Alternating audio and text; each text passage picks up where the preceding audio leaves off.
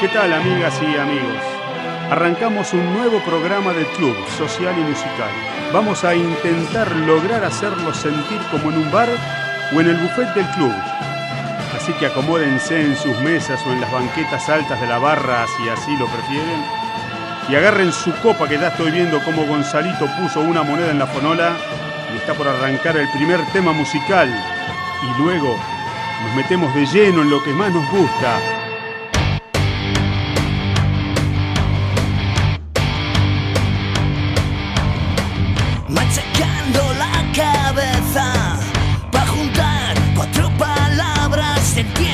me ha escapado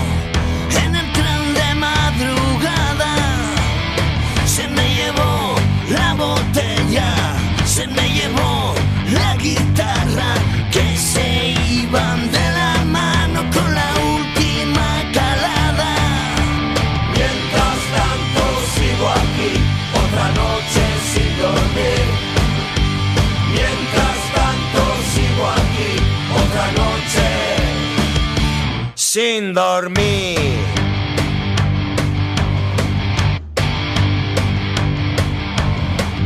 A mí me busca la pasma por haber cantado a pelo y hacer que en plena mañana las nubes toquen el suelo.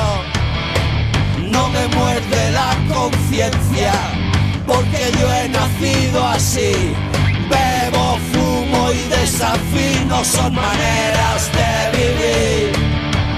Mientras tanto sigo aquí, otra noche sin dormir.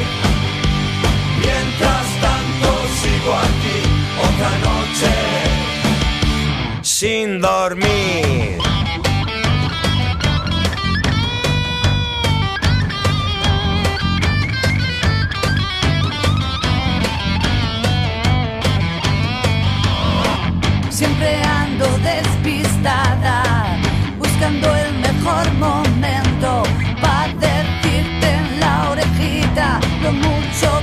Te quiero. Pero me pongo más colorada que el demonio en el infierno. Se van pasando las horas y los colmillos los pierdo. Mientras tanto sigo aquí, otra noche sin dormir.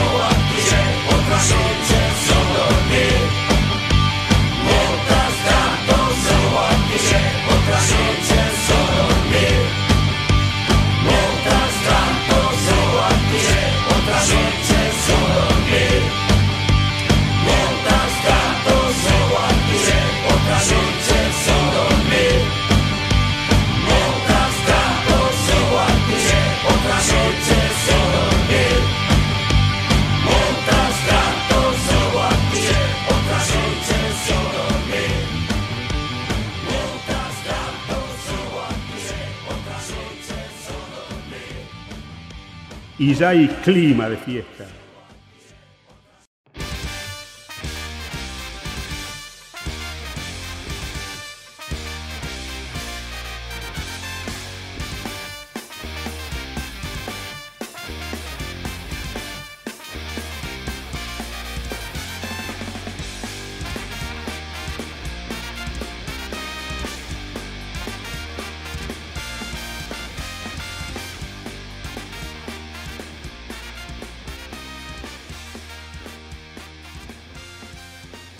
Club Social y Musical de la Vieja Escuela otro jueves de cuarentena, pero ya casi abierta la cuarentena, los anticuarentena y los payamédicos alegres. Estamos con el Lobo, con el Sapien y con nuestro payamédico echado, derrotado por lo que hicieron en, en escena.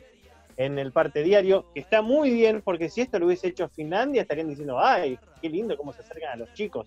De hecho, nuestro doctor, le cuento al lobo y al sapien, en un momento demostró que en una clínica, cuando llevan a los chicos a operar, los llevan en un cochecito, todo para hacerles todo el engaño.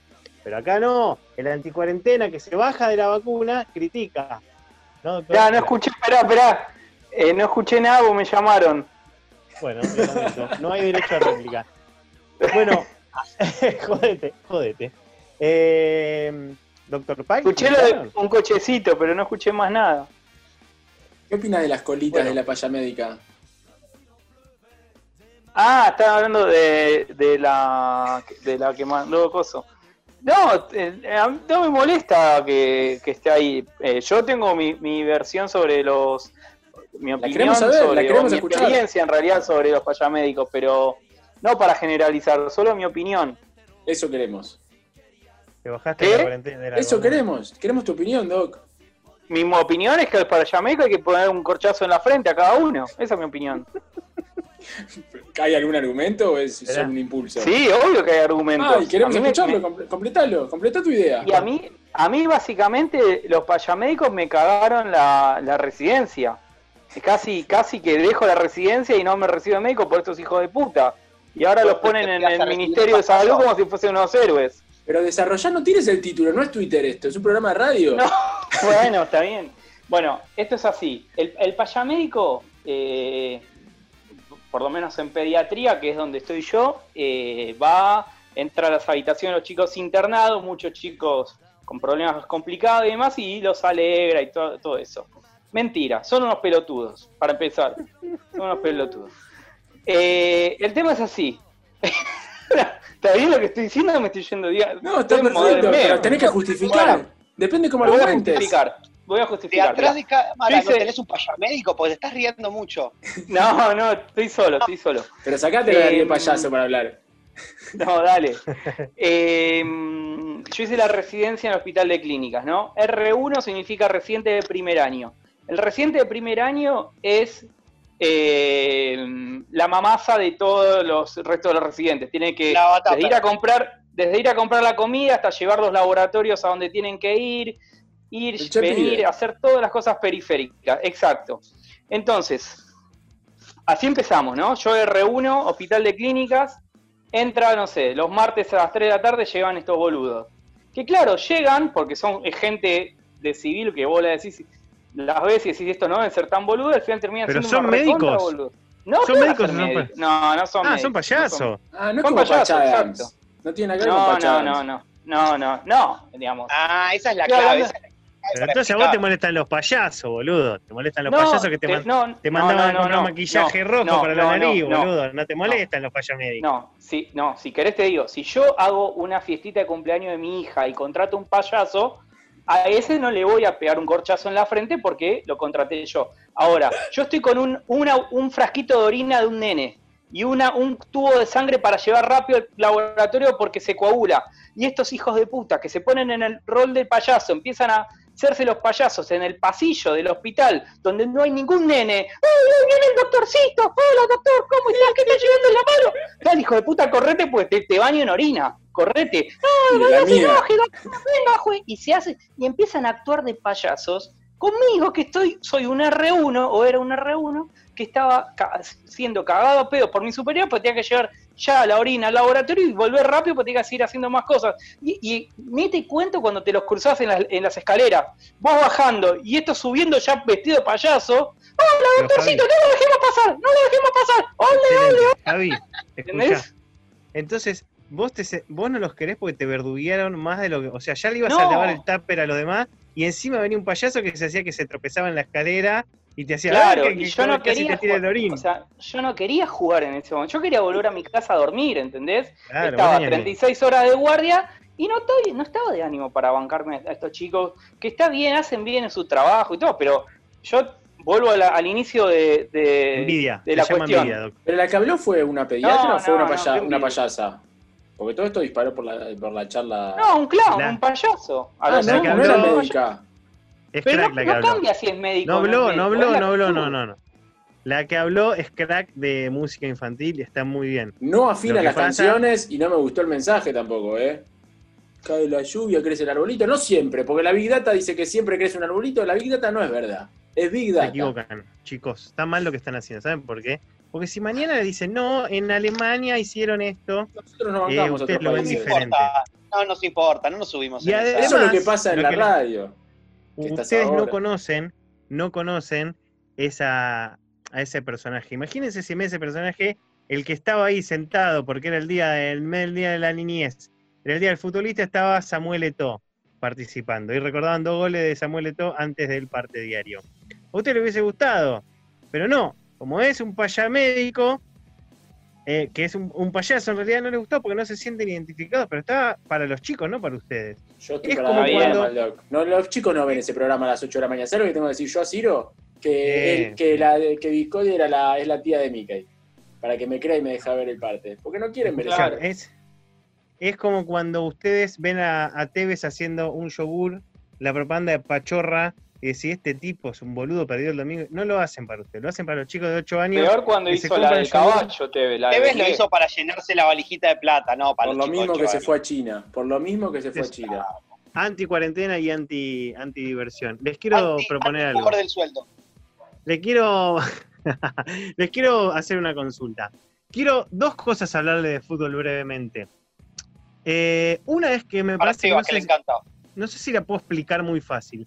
Me gustaría, ¿vieron cuando de repente se empezó a imponer que el 9 de julio se llama 9J? O que eh, la esquina de Cabildo y 17A. Juramento. Hoy es 17 Eso, eso, que empezaron a imponer eso. Me gustaría que en el fútbol se imponga los nombres de los partidos combinados con los equipos. Por ejemplo, cuando juega Juventus Inter, que sea el Juvinter, por ejemplo, ¿no? Que ya tenga un nombre Pero así. Inter va y así buscar. Y Juventus ¿Eh? va por la mitad. Shooter sería. O Bueno, un ejemplo. No, pues si no estás dando la, par- la palabra listo. entera de uno y la palabra por la mitad del otro. El Quiere decir que Juvin, te gusta el. Inter. No, no, bueno, el y cuando juegan al revés no sé cómo hacerlo, pero que no, en vez de jugar, juegan el derbi o el superclásico, juegan el Jubin. O el Barcelona-Madrid, el Madrilona. Y que ya se Bien, entienda, eh. Es, Bueno. algo- es para comer. La madrilona te la venden en la cancha. Viene con jamón, jamón Pero es una serrano. pelotudez. Pero si lo empezamos a imponer, el Madrilona, ya está, es el clásico, el derby catalán español. el bueno, me gustaría pensar ideas así. Pero ¿por qué viene todo esto? Porque era obvio que este tema no iba a picar. Lo dejo para que piensen ideas.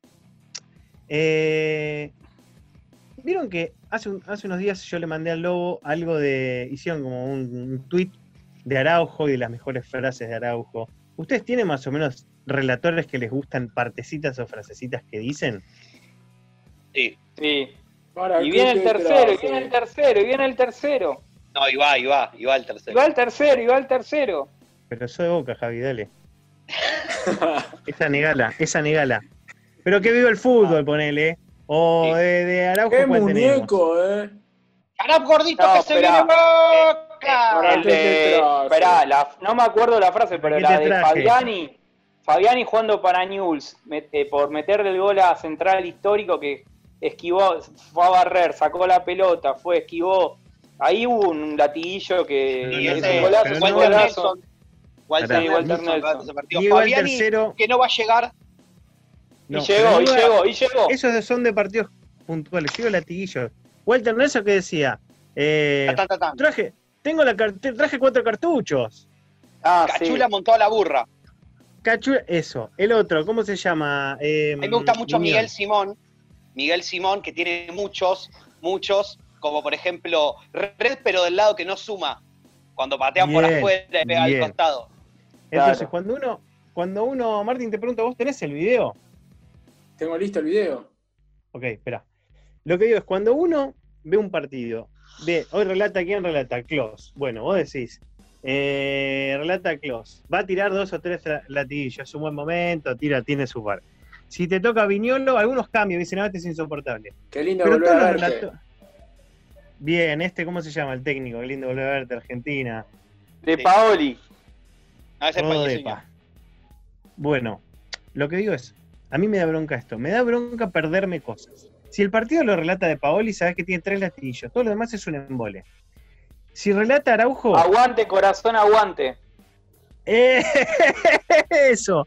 Entonces, y a ningún nuevo relator se le imaginaría, se, se- se le ocurriría, si estás relatando, usar frases de otro. Digo, Viñolo no va a decir eh, la que te devoraste.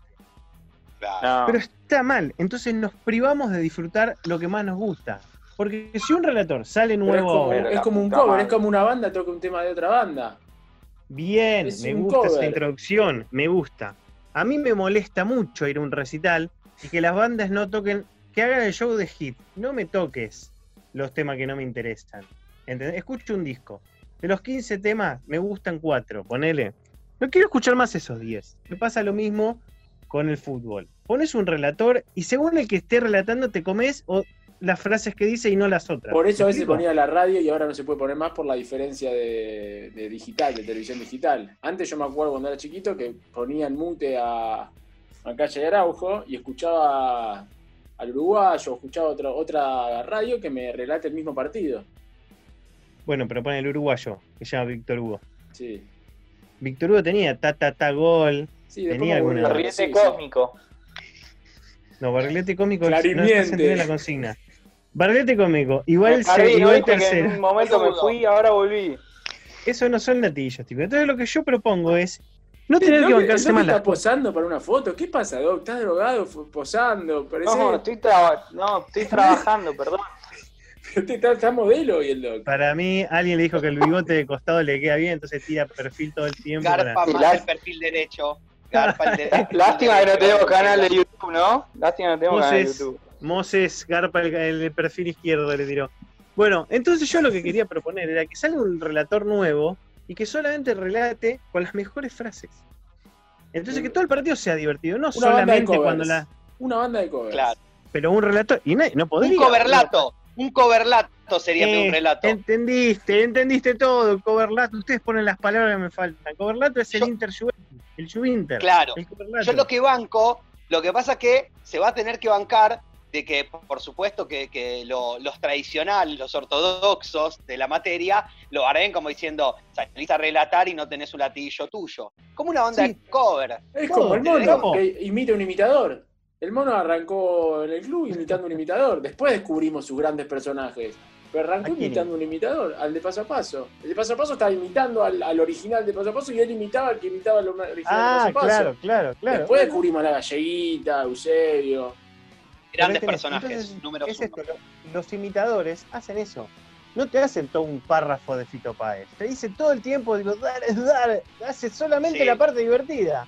¿Por qué fumarse todo lo otro si ya uno se lo fuma en la vida o en su horario de trabajo entero? ¿Por Bueno, no quizás porque, quizás porque uno desea que también le analicen el partido, le cuenten cosas, no solo que tire latillo tras latillo en 90 minutos. Pero que lo analice. No digo que no sea en serio. Digo que el partido arranca y arranca con, no sé, esto, qué lindo volver a verte. Sale jugando y se patea en el arco y la primera pelota que había pelado de afuera. Eh, Seguimos. Sale con una de bowling el arquero. todo el partido, es lo más divertido. Cada vez que lo dices, dices, uy, qué buena, como dijo eso, ataque aéreo. ¿Por qué, boludo? Puente aéreo, Eh, pero eso es lo que no conexión entiendo. con escala en. Semedo. Pero es también muy a, a mí me hinchan las pelotas también a veces todos esos latillos. Yo prefiero que me relaten el partido que digan boludeces. No, yo soy latillo friendly a pleno. Yo a Soy bancador del partido, Pero si vos haces un partido de mierda y te lo relata el bambino Pons, por ejemplo, te crece mucho más la- la- el interés porque estás esperando a ver qué apodo le pone, qué canción canta. El bambino hace la- eso, hace las canciones. Entonces, ¿sabes qué? Este, el, co- Roll Balnis, pero el la la la la la. el coverlato, ¿cómo era coverlato? Coberlato. El coverlato, cuando mete un gol, después de hacer los latillos de todo, porque la del gol la tienen todos, eh, lo digo, no lo digo, encima te canta un tema.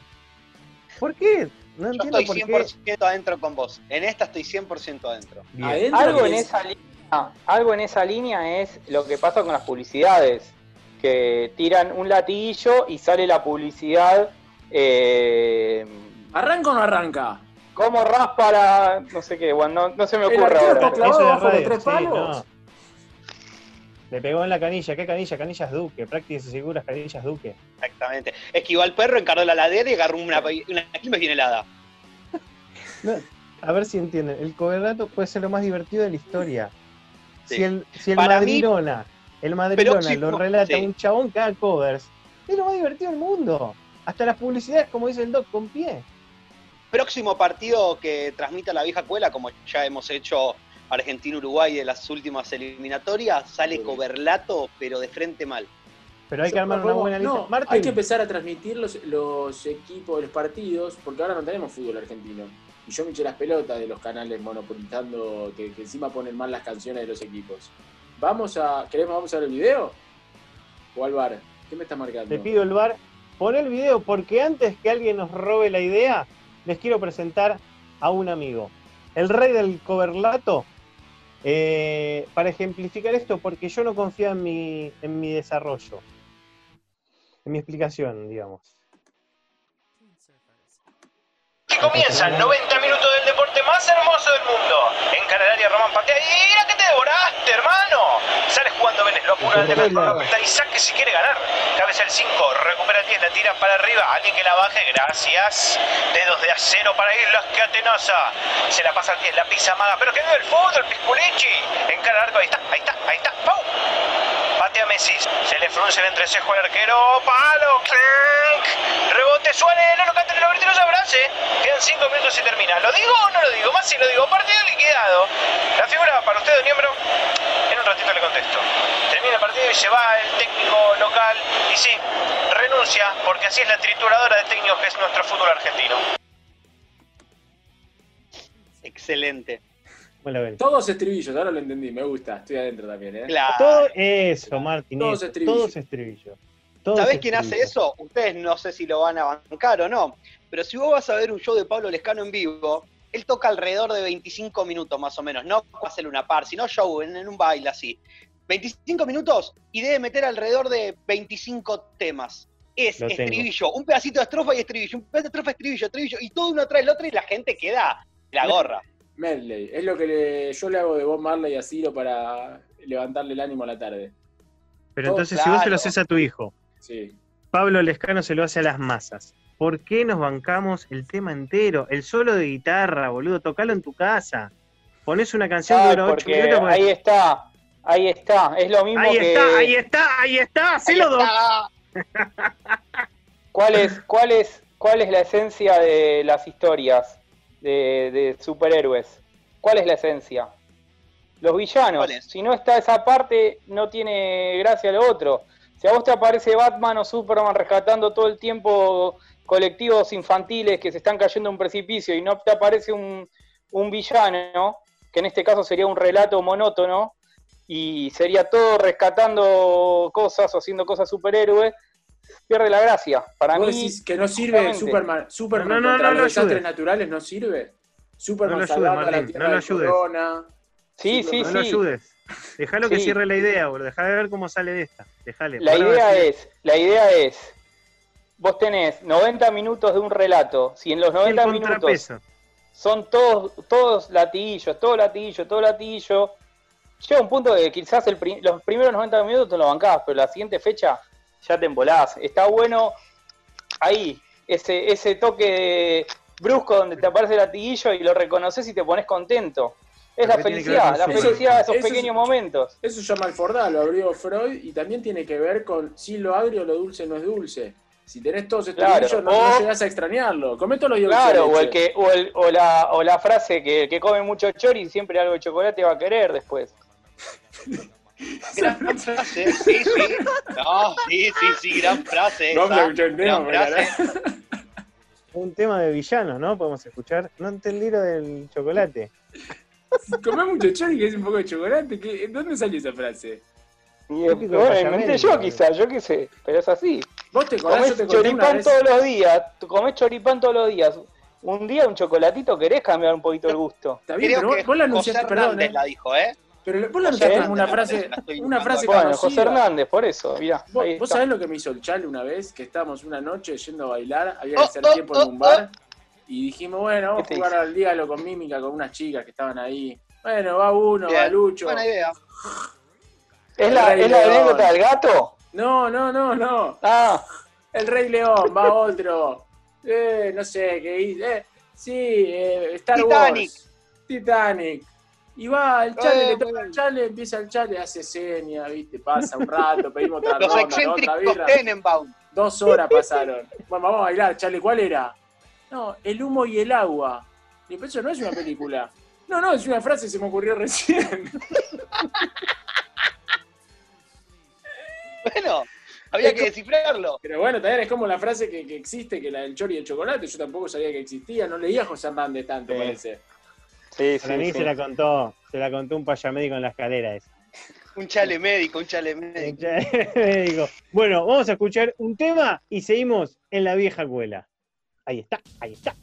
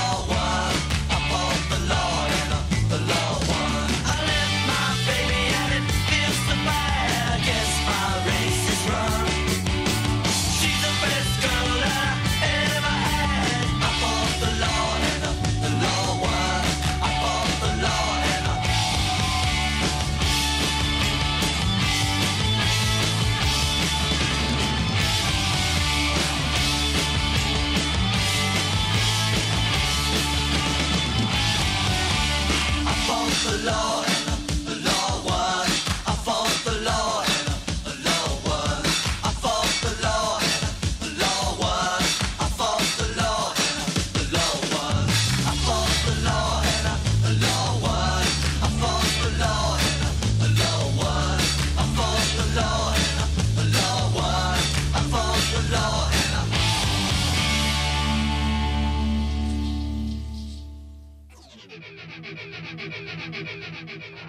de, todo, de, de- lo del hombre, basta de mariqueras, basta, de grandote pelotudo, solo por el hecho de ser un punky renegado. Pero en el fondo me doy cuenta que no lo sos, que sos eso que a los 35 años se pone en la remera de los Ramones, por moda. Club Social y Musical de la Vieja Cuela. Jueves, 19.30 horas. Por Radio de Salón.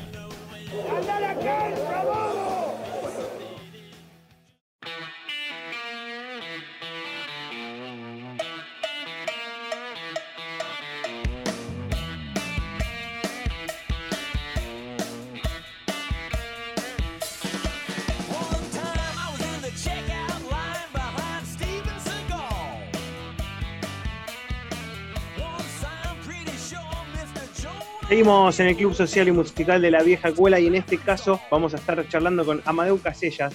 Eh, él está en, Barcelona, en Cataluña, y vamos a charlar con él ¿por qué? porque mucho se habla de, de lo que sucede en España, o mucho hablamos nosotros, está muy en boga lo que pasó con, con el rey hace un tiempito con la, con la independencia, con el pedido de independencia de Cataluña, y tenemos a Amadeu, que es un personaje histórico de, de Barcelona, se acercó al anarquismo de muy chiquito, participó y, de atracos, de robos o de justicia social, según quien te cuente la historia, y repartió ese dinero para la causa.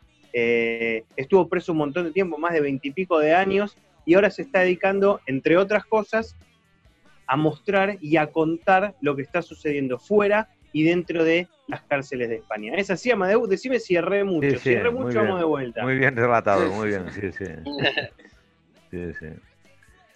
Bueno, bienvenido, Amadeu. Martín, eh, Martín y el Lobo te saludan. Empecemos por dónde. ¿Por dónde empezamos? ¿Por, por tus inicios en el anarquismo? ¿Por lo que estás haciendo ahora de difundir?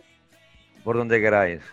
Por donde, por donde mejor os parezca a vosotros. A mí me es Ok, yo indiferente. vi un vide- no, no hay Vi un ningún videito problema. tuyo en el cual empezás hablando de cómo es que sucede esta democracia tirana entre Franco, el rey, y cómo fue toda una, una transición que no se cambió absolutamente nada. ¿Vamos por ahí? Bueno, claro, vamos por ahí. Bueno, claro, es que, a ver, de entrada ya la, la monarquía ya fue impuesta por, por Franco. O sea, el rey que teníamos hasta ahora, que ahora se ha ido de vacaciones a la República Dominicana o por ahí, pues la- ya, ya, ya fue impuesto, ¿no? O sea, ya no fue elegido por el pueblo, ya fue una imposición. Si os fijáis, bueno, si seguís habéis, o habéis mirado un poquito la historia de la monarquía de los Borbones en España, desde hace más de 300 años, todos han hecho más o menos lo mismo, ¿no? Contame, Llegar aquí, llevarse el dinero y contame un largarse, poquito ¿no? lo que pasó con el rey. Pues bueno. No todos sabemos lo que pasó Eh, claro. con ese chiste de se fue o de sea, vacaciones. todos- Contá bien lo que sucedió, que es como Sí. medio histórico, ¿no? Lo que pasó estos días.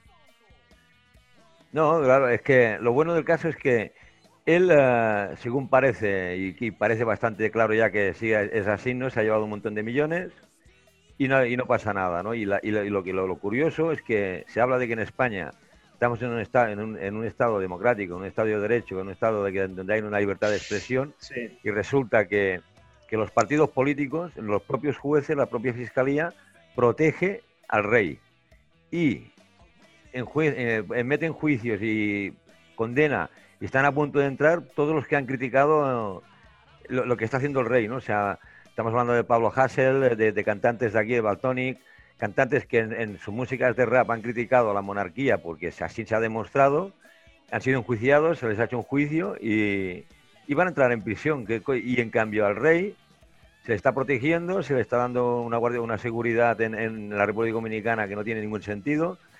Todo eso con dinero de los españoles. Y, y se habla de democracia y de Estado de Derecho. Pero ¿por qué Eso se por un lado. escapa el rey? ¿Por qué se escapa?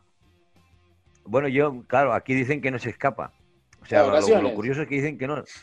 Claro, dicen que no, que él eh, como no está procesado se puede ir cuando quiera, ¿no? Pero claro, se va a un país, eh, de- en, un- en una urbanización de, de- de lujo, de máxima seguridad, y resulta que, que los guardaespaldas que lleva y todo, y todo, todo lo que lleva él es pagado con dinero de los españoles, en base de que él, como ha sido un alto cargo, tiene derecho a, a eso, ¿no? protección. Y, Porque el problema, el, el- el gran problema, más, más allá de la corrupción, que es algo que resulta inevitable, pareciera en este sistema capitalista, lo más grave también es la impunidad, que es la contracara de- de- de- del momento siguiente que permite que estas cosas no solo se- sigan Claro. sucediendo, sino que se, se castiga a los que no tienen la culpa, como sucedió Claro, contigo. pero es que lo bueno es que lo, lo bueno es que, se habla de la Constitución española como si fuera algo, la Carta Magna, la Carta del Pueblo, la, la, la Claro, y tú coges el artículo 14 de la propia Constitución que ellos redactaron, que yo, que yo uno puede estar de acuerdo o no, pero que ellos redactaron, el artículo 14 dice que todos somos iguales ante la ley, sin distinciones, ni de sexo, ni de raza, ni de religiones, ni de estatus social. Entonces, si somos, somos todos iguales ante la ley, ¿por qué esa persona que es de aquí, que ha estado en España, no está procesada? Entonces ya no somos todos iguales. Esa es la primera, ¿no? Y después eso, que, que ha- han habido, o sea, no ha habido nunca unas elecciones democráticas, eh, legales como mínimo, que, que escojan la monarquía, ¿no? Sea, sea una cosa impuesta. Y Franco todo esto, por eso siempre digo que Franco lo dejó muy bien atado, porque lo cambió todo para no cambiar nada, ¿no? Cambió todo en los nombres. Por ejemplo, eh, la Audiencia Nacional antes se llamaba Tribunal de Orden Público. Ahora se llama Audiencia Nacional, pero siguen haciendo la misma función. Los jueces, muchos de los magistrados que están en el Constitucional, muchos de los hijos de esos magistrados, vienen de la época franquista y continúan con la misma ideología. Entonces, todo ha cambiado para no cambiar nada. Y, y ahí hay un, un dicho muy que los anarquistas solemos decir mucho, ¿no? Que es en, en democracia se goza de libertad a cambio de no utilizarla. Y cuando se utiliza, como es en este caso, pues que la utilizan van presos. Claro. Y que en este caso, perdón, eh, pero los jueces, como vos decías, ¿qué, ¿son hereditarios los cargos de los jueces? No es que, bueno, yo- aquí en España dicen que el poder judicial está desvinculado del poder ejecutivo, ¿no? Pero eso todo eso es falso, ¿no? Eso y si realmente tú te miras la historia de muchos de los magistrados que están en el Supremo o que están en el Constitucional vienen de familias, pues, ah, franquistas, vienen de familias más bien de una ideología de extrema derecha. Entonces no son parciales, son imparciales siempre.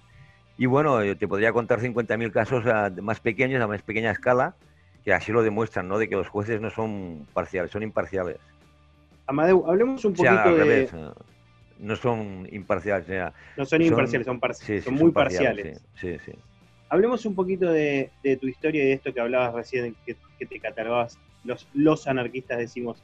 Vos empezaste con, con el tema de, del anarquismo de chiquito y, y lo quiero unir con esto que decías de la igualdad del artículo S14, de que todos somos iguales ante la ley. Vos estuviste muchos años preso eh, y, de- y denunciás una diferencia abismal. Quiero saber los inicios, ¿por qué pasó esto de, de que fuiste preso?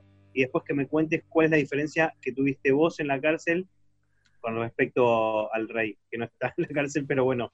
Bueno, el rey no lo he visto nunca en la 14. cárcel, ¿eh? bueno, pero se le, Me gustaría, se le aplicó pero distinto. Se le Sí, aplicó sí. distinto el artículo. Sí. Contame- bueno, yo, contanos un poquito yo, no, bueno, yo, yo, es que eso de, del anarquismo, eh, yo, yo no digo que sea anarquista, lo dice la gente por mi forma de pensar, ¿no?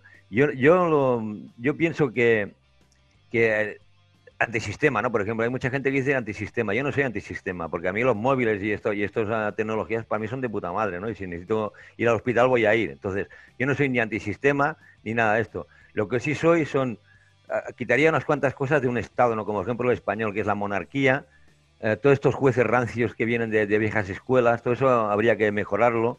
Entonces, ah, yo entré en prisión, yo cuando entro en prisión en el año 79, entro por, por, por atracos, bueno, ellos dicen atracos a blancos, yo le llamo expro- expropiaciones, y, y no me arrepiento de ninguna, más a más, es que lo he dicho en España, lo digo en donde sea, yo no me arrepiento de ninguna expropiación que he hecho en ningún banco, yo lo único que me he arrepentido siempre ha sido del susto que le he dado a los empleados, ¿no? porque los empleados realmente no tienen ninguna culpa y por lo tanto ver entrar una persona armada dentro de un local, sea un banco, sea donde sea, pues eso es una, impacta mucho, ¿no? Pero yo llevarme el dinero de los bancos eh, es que es más. Me arrepiento de haberme llevado muchísimo más, ¿no? Y después de ver Sí. todo lo que ha pasado en España con los desahucios, con, con- con los, los fondos buitre y con todo lo que está pasando, pues aún me arrepiento menos. De hecho, mucha gente me dice pues que, que, que, hostia, que ojalá ellos hubiesen sido capaces de hacer lo mismo, ¿no? En cuanto a la prisión, ¿cómo? Está el dicho que dice que delito no es robar un banco, sino fundarlo. Claro, claro, claro. Es que, es que ya digo, yo, yo después de, bueno, yo, yo tengo amistad con, bueno, nos conocemos con Enrique Durán, con el Lucio Urtubia también nos conocíamos, tenía- con él sí que tenía buena amistad. Y ninguno de los tres, ninguna de las personas que conozco un poquito así que se ha dedicado en este mundillo de, de- de anarquismo, como quieran llamar mucha gente, ¿no? Mucha gente nos llama antisistema, bueno. Yo me considero una persona de una ideología justa y que pienso que, que la riqueza es para todos porque la producimos entre todos. Y sí que es verdad de que no se puede comparar, por ejemplo, una persona que hace de un tipo de trabajo como podría hacer yo de paleta a un cirujano que está jugando con... Entonces, igual los sueldos deberían ser más, ah, más altos para ellos que para mí, pero lo que no puede ser es que la Mancia Ortega vaya amasando cada año millones y millones y decenas de millones de euros y esté trabajando pues con gente como en la India que les están pagando una miseria, ¿no? Y en España sucede lo mismo. Entonces, eso es lo que no puede ser. Entonces, si eso es ser anarquista, yo soy anarquista 100%. Sí, Amadeu. De las cárceles. Sí, sí, dime, Quiero dime. saber cómo, cómo manejaste el tema este que vos, que vos nombrás y que yo te quería preguntar, porque cuando leía, leía tu historia y lo, y lo charlamos, era un punto eh, que siempre está como en el límite de duda, porque lo que vos decís que era un atraco en realidad era expropiación, pero esto, vos no dejabas de dar un susto, pudiste como pedir disculpas o acercarte a la gente que, que vos después te sentiste como mal por haberle hecho un daño que no era hacia ellos, pero estaban en el medio. Sí, no. Yo, ¿Cómo yo, trataste ese tema? Yo, yo, o sea, ellos directamente no he podido hacerlo nunca porque yo entré en prisión en el año 79 y realmente, eh, si cuento las fugas y cuento todo lo que ha pasado dentro de las cárceles, salí en el 2010. Entonces, cuando yo salgo, esa gente ya no está en los sitios ni nada, ¿no? Yo lo que sí he hecho a través de los medios aquí en España, a través de emisoras de radio estatales, a través de, mm, de entrevistas, a través incluso del libro, ¿no? Que yo, yo, claro, yo les he pedido disculpas y, y les pido otra vez, ¿no? O sea, yo el susto que les di no tiene perdón y a ellos sí, a ellos no, no, claro, no, no, No iba por ellos. De hecho, nunca en ningún banco, ni ningún... Bueno, yo no más he hecho bancos, ¿no? En ningún banco toqué nunca nada de ellos, al revés, ¿no? Les pedía disculpas, incluso por eso me llamaron un tiempo, que la policía, mientras no me localizó y me pudo detener, me llamaban también el dandy, porque yo cuando me iba, pues les dejaba un poco de dinero a ellos y decía, esto puedo tomaros una copa y tal, porque no va con vosotros la fiesta, ¿no? La fiesta es con, con el banco. Me recuerda a la película Caballos Salvajes, mucho, que Héctor Alterio se encuentra con un empleado de banco porque va a pelear por eso y el empleado se solidariza y terminan huyendo juntos y fugándose, intentando hacer un buen atraco. Sí. No, yo, yo lo hacía, o sea, a ver, yo entraba en un banco y normalmente, claro, tú vas armado, entonces, claro, eres el que tienes la, sartén por el mango, por llamarlo de alguna manera, entonces tú sabes que esa gente, a mí, a mí me ha apuntado la policía, ¿no? Entonces yo sé lo que se, a que te apunten con una pistola. Entonces a, a, ellos, pues cuando yo me iba, porque claro, tampoco estaba mucho tiempo, no estaba entre 10 y 15 minutos dentro de un banco. Entonces cuando yo me iba, pues sí que al que tenía más cerca, ¿no? Le decía, oye, mira, toma este dinero, tomarás una copa, lamento, lamento haberos dado este susto porque con vosotros no va la, no va la historia, ¿no? Que de vosotros no tengo nada contra vosotros, es contra los bancos, ¿no? Y cuando salí, pues ah, igual, ¿no? En todas las entrevistas que hice en televisiones, en medios de comunicación, radios, periódicos, pues a, a ellos siempre les he pedido disculpas. Lo que sí, ya te digo que yo no me arrepiento de ni un solo banco de los que he hecho, al revés. Ojalá hubiese hecho el triple de los que hice, ¿no? Más a más los pagué con creces, ¿no? Los intereses, o sea que yo nunca iría a nadie, nunca toqué a nadie. Eh, siempre mantuve en respeto hacia las personas, como lo sigo manteniendo hoy día. Y pagué en la primera condena que fue esa, pagué casi 25 años de mi vida, con el resultado de que me sobraban casi 8. ¿Y hoy sería posible volver a un atraco, Amadeu? De alguna ¿Cómo? manera, con, con, todas las tecnologías que hay, el control, los celulares, las cámaras. Igual, igual. Se puede, igual, ¿no? claro. ¿Podemos pensar Sí, en uno? Hombre, si nos, si nos podemos retirar vale la pena intentarlo, porque hoy día el problema está en que es, que es todo plástico. Hoy día Es es todo plástico. tarjetas ya. Es como Claro, la, ya la- van- hay, que, hay que buscar la manera. Ya no hay, ya tienes, ya tendrías que meterte en una, en una central y eso sería más complicado, supongo. Por eso, por eso te quería preguntar, ¿cómo, ¿cómo ves hoy por hoy la posibilidad de un atraco y también cómo ves al anarquismo hoy, en, en este momento actual de pandemia, de, de- de crisis mundial Bueno. del sistema? Yo, yo los atracos, yo creo que hoy día, por ejemplo, Enrique Durán, nos compararon cuando lo detuvieron a él, el atraco hoy día es como hizo él, no informático. Entonces, ah, las armas quizá no son el mejor método, ¿no? Hoy día. Hoy día hay gente muy buena en informática, como el Enrique Durán, que, que se, puede, que se consiguió llevar medio millón sin ni siquiera entrar en un banco, o sea que... Y el Vamos con los hackers. con los, con los Vamos con los ecocheques, ¿no? hackers. Con los cheques. O sea, yo creo que hoy día atacar un banco a mano armada no es la solución, ¿no? Hay, hoy, hay otros medios, y además, además todo el que lo hace yo lo animo, que, que- o sea que, que vamos, que el que se lleve dinero de un banco limpiamente, pues si eso hay que mirarlo, ese, ese hombre, ese, ese hombre o mujer habría que darle un premio, porque los bancos no tienen ninguna duda en desahuciarte y en quitártelo todo, o sea, entonces... ah, como contrapartida, todo el que se pueda llevar algo de un banco, que lo, lo encuentro bien. O sea, no, se es una un cosa que, Claro. O sea, no, no es una cosa que diga, oh, oh, no, yo a mí no, yo cuando oigo a la gente que se altera, digo, no, hombre, no, pero si, si no ves lo que están haciendo los bancos. Y claro, mucha gente me dice, hostia, pues sí, es verdad, y es que no lo había mirado desde este punto de vista. Entonces, eh, un banco lo, lo que hace es eso. Ahora mismo, con lo, con lo que está cayendo aquí con el COVID, el gobierno anunció unos microcréditos, tal, tal, y los bancos están dando esos microcréditos a quien se lo dan, ya un 5% de interés, cuando el interés tenía que ser de un 1, un 2. O sea, el banco es uno- son usureros, por eso se han hecho ricos, porque trabajando es muy difícil hacerse rico, ¿no? Entonces, eh, la Mancio Ortega, eh, Medio Botín, Lasco Prodovich, eh, Florencio Pérez, Florentino Pérez, toda esta gente, no puede ser que se hagan millonarios de- del día de la noche a la mañana si no es a través de una explotación y de un robo legal, porque yo no digo que sea ilegal, porque las normas están para ellos, de hecho protegen a ellos y, y lo, todo lo demás pues vamos a la cárcel, ¿no? Si te fijas, dime, dime. Foucault, ¿no? Foucault decía en el libro Vigilar y Castigar, que hace todo un raconto de lo que es el espectáculo de la prisión desde, desde tiempos donde se condenaba a la gente en la plaza pública hasta ahora, y cierra el libro diciendo hay ciertos ilegalismos que son funcionales al sistema, haciendo referencia a esto. Hay cierta gente que, que va de impuestos, que roba, que tiene todas las leyes a su favor, y después uno que va a robar un pedazo de pan va, va en cana, y los otros Claro. no. Tú fíjate, por ejemplo, aquí en España, ¿no? Aquí en España, tú entras en la cárcel hoy día, estoy hablando de, de no de hace 10 años ni hace 20, ni- hoy. Hoy tú entras en la cárcel y te encuentras con gente que está o por multas, que no ha podido pagar una multa, o por hurtos, por trapicheo de drogas, pero menudeo, ¿no? De, de gramos, no estamos hablando de toneladas. Y gente todo de este tipo, ¿no? Aparte de los violadores, que esa gente ya es, una- un punto y aparte, ¿no? Que yo no, yo no puedo estar de acuerdo con las cárceles, pero sí que reconozco de que esa gente pues habría que darle un tratamiento especial, eh, quizá en otro sitio, pero que es evidente que no pueden estar entre la sociedad porque son, son depredadores natos. Entonces, eh, claro, muchas veces esa pregunta me la han hecho y siempre digo lo mismo, claro, yo estoy en contra de las cárceles, pero reconozco que hay cierto, cierto tipo de, personas, o por llamarles de buena manera, que quizá la cárcel no es la solución, pero sí que deberían estar en, en un un tipo de en- institución, requiere un tipo Claro. de institución que los, que los Claro. ordene. Pero tú te fijas en esto y ves, por ejemplo, aquí, aquí estamos hablando de España. Aliñaque Undangarín, cuñado del rey, está en la calle. De todos, todos los corruptos políticos están en la calle. De hecho, no hay ninguno, ninguno en, en prisión, ¿no? Tienes a los políticos catalanes, ¿no? que yo no estaré de acuerdo con la condena que han hecho, que ha sido una venganza, ¿no? Por la independencia. No, no estoy de acuerdo ni con la independencia ni con lo que ha hecho el Estado español con ellos, ¿no? Porque ha sido un, un escarmiento a todo el mundo, ¿no? Porque yo, yo lo he vivido esto en la calle, viví el, el 1 de octubre, vi todo lo que pasó y realmente eh, aquí se han hecho un montaje, una película y han castigado muy fuerte a, los, a los políticos estos. Después puede estar de acuerdo o no con lo que pedían, ¿no? Pero sí que ha sido un abuso por parte de la justicia española en contra de ellos. Si esa gente, con todas las garantías legales que tenían, con todos los medios de comunicación que tenían a su alcance y con los mejores abogados que estaban con ellos, los han condenado, tú imagínate qué puede pasar con gente anónima, ¿no? Eso por un lado.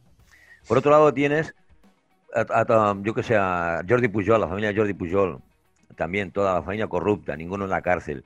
Tiene a Félix Millet. O sea, aquí en España hay una serie de personajes que no ha entrado ninguno y en cambio en la cárcel están todos los que, que no han podido pagarse de alguna manera una defensa, ¿no? Ese es el gran problema que tiene España, ¿no? Que España ha hecho un, un tipo de justicia El mundo, el mundo en general, o, o nosotros que también Sí, yo creo que sí. O sea, antes de, con mi pareja hemos discutido un poco. Me dice, hombre, eso pasa en todas las cárceles y en todos los lados. Digo, bueno, supongo que sí, pero yo, yo sé lo que está pasando aquí, ¿no? Entonces, claro, eso lo, lo podemos pasar a Argentina, lo podemos pasar a Brasil, a Estados Unidos, a Francia. Supongo que en todos los sitios eh, más o menos funciona de la misma manera, ¿no? Porque yo me acuerdo de cuando se llevaron de aquí a Khashoggi, se lo llevaron a Estados Unidos eh, por tráfico de armas internacional, pum, pum, pum, mucha, mucha marea. Llegó ahí, pagó dos mil millones de fianza y salió el mismo día, ¿no? Entonces, me imagino que eso... Dime. te quiero preguntar algo. ¿Vos pasaste más de la mitad de tu vida en prisión? Sí. Más o menos. Sí, sí. Claro, yo pasé... Aislado el problema es que más, se me alargó. Se me alargó porque, porque, claro, yo entré en la prisión en el 79, acusado de banda armada, de, de bancos, de tenencia de armas, en fin, toda una, cuando, cuando cogieron todo un grupo, que éramos un grupo, una célula que habíamos autónoma en la comarca de Usona, ¿no? Entonces yo entré en prisión en el 79 y eso se me alarga hasta el 2010, porque yo en, en esos años eh, tengo fugas eh, y voy delinquiendo. ¿Cómo es ¿no? una fuga? sí que Contanos un que- poquito cómo es una fuga. Claro, yo me fugo de la cárcel, claro, con, con la típica fuga, ¿no? De la cuerda, cerrar barrotes y tal, ¿no? Pero Entonces ahí para hiciste- vivir, para subsistir, ¿Hiciste atraco un banco. pozo ¿Cómo con una la cucharita? típica? Claro, contanos Hiciste, un poco claro, más de eso. ¿no? ¿no? ¿Cómo Sí, sí. típica? Para nosotros no es típico eso. Contanos un poquito Claro. más. Bueno, a ver, eh, yo por ejemplo en una de las fugas ah, me entraron las sierras con unos líos. Ahora ya se puede decir todo esto porque ya esto, esto ya lo han detectado lo- los carceleros y por lo tanto ya no se puede volver a repetir, ¿no? Entonces, en una de las fugas, por ejemplo, yo pido unas sierras en la calle y me traen en, en los libros, en, en los lomos, me traen las sierras y el carcelero, cuando le entregan los libros, da la vuelta donde yo estoy comunicando con la persona y me entrega los libros delante de ella y dice, mira, los libros se los hemos dado ya, vale. Y cuando se va digo, vale, ya tengo las cuatro sierras, ¿no? Porque eran cuatro libros. Entonces, a- la- las cuerdas, las cuerdas cero. me las hice con, con cochas de sábana, las, las estiras, ¿no? Las trencé y me hice la, una cuerda de 10 metros, que es lo que más o menos necesitaba. Después a los ganchos, con Esperá, los ganchos esperá, de los... esperá, esperá. Esperá, Amadeu. Pero vos, te- yo me ato ahora 10 metros de sábana. Y de ahí a tirarte por una pared y bajar como en una película, ¿eso hiciste? Y- Claro. Y, y cavaste un pozo con una cucharita en el, desde el baño. No, no, pero también hicimos un túnel, también en una en otra. En esta no, en esta, en esta lo que hicimos, bueno, lo que hice, porque al principio se apuntaron cuatro más conmigo, pero se fueron retirando porque, claro, en las cárceles se habla mucho de estos temas de fugas y de... Pero cuando ven que es serio que lo haces, a la- mucha gente se tira para atrás, ¿no? Y en esta Claro. concreto, pues me quedé solo. Claro, ah, yo tenía que subir una pared de unos 12 metros y saltar, a- bueno, pasar por los tejados y saltar por otra pared, ¿no? Entonces, eh, claro, para enganchar la, la- arriba la cuerda, me lo pusieron a huevo porque fue en una época que aquí en España empezaron a poner las alambradas estas tipo israelitas que son así con unas, con unas púas así redondas, ¿no? Sí. Y el alambre de púa. una- una- sí, con unas cuchillas que llevan. Claro. Y todas las cárceles las rodeaban y tejados con ese tipo de eh, alambre. Entonces, claro, con, con, con, los- con las asas de los cubos, las calenté, me hice un pulpo, un gancho de pulpo, tipo Ah, sí, pulpo. un pulpo. Claro, y a la primera lo enganché, no o sea, claro, me lo pusieron más fácil. Estuve controlando unos meses a las guardias de noche y vi que una guardia, pues a entera se, iba a dormir, ¿no? Que no pasaba. O sea, no hacía ronda de noche. Siempre hay uno que se tira chanta. ¿Cómo? Siempre hay uno que se tira chanta en el trabajo, que se queda. Sí, bueno, uno no, eran seis o siete. Y se iban a dormir y yo vi que esa, porque me tiré muchas noches vigilándolos ahí, no ellos, a mí yo los vigilaba a ellos, y vi que no, que no pasaban esa guardia. Fui controlando los turnos y los, lo- cuando, cuando les tocaba, y fui cerrando, ¿no? Fui cerrando los barotes. Para cerrar los barotes cogí la baja laboral, bueno, la baja en la celda, que me encontraba mal, les decía, y me vino muy bien porque hubo un educador que hizo una actividad de enseñar a bailar el cancán, ¿no? Entonces ponían un radio case grande y a la música del cancán yo iba cerrando, así no se oía el ruido de las sierras. ¿no? Una película, eso es una película. Sí, y cuando, cuando tuve ya cerrado todo, con masilla lo iba tapando, bueno, con arcilla de, de una actividad de cerámica. Y, y así, pues hasta que, hasta que lo tuve preparado y la noche en que yo sabía que estaban ellos, rompí y me fui. Sí, sí, me fui, sí, sí. Pero dos preguntas quiero hacerte. Primero, ¿tuviste miedo en ese momento? Digo, la adrenalina de llegó el momento. Claro, claro. A ver, yo, yo es que a veces escucho a gente que yo creo que mm, no sabe muy bien de lo que hablan, ¿no?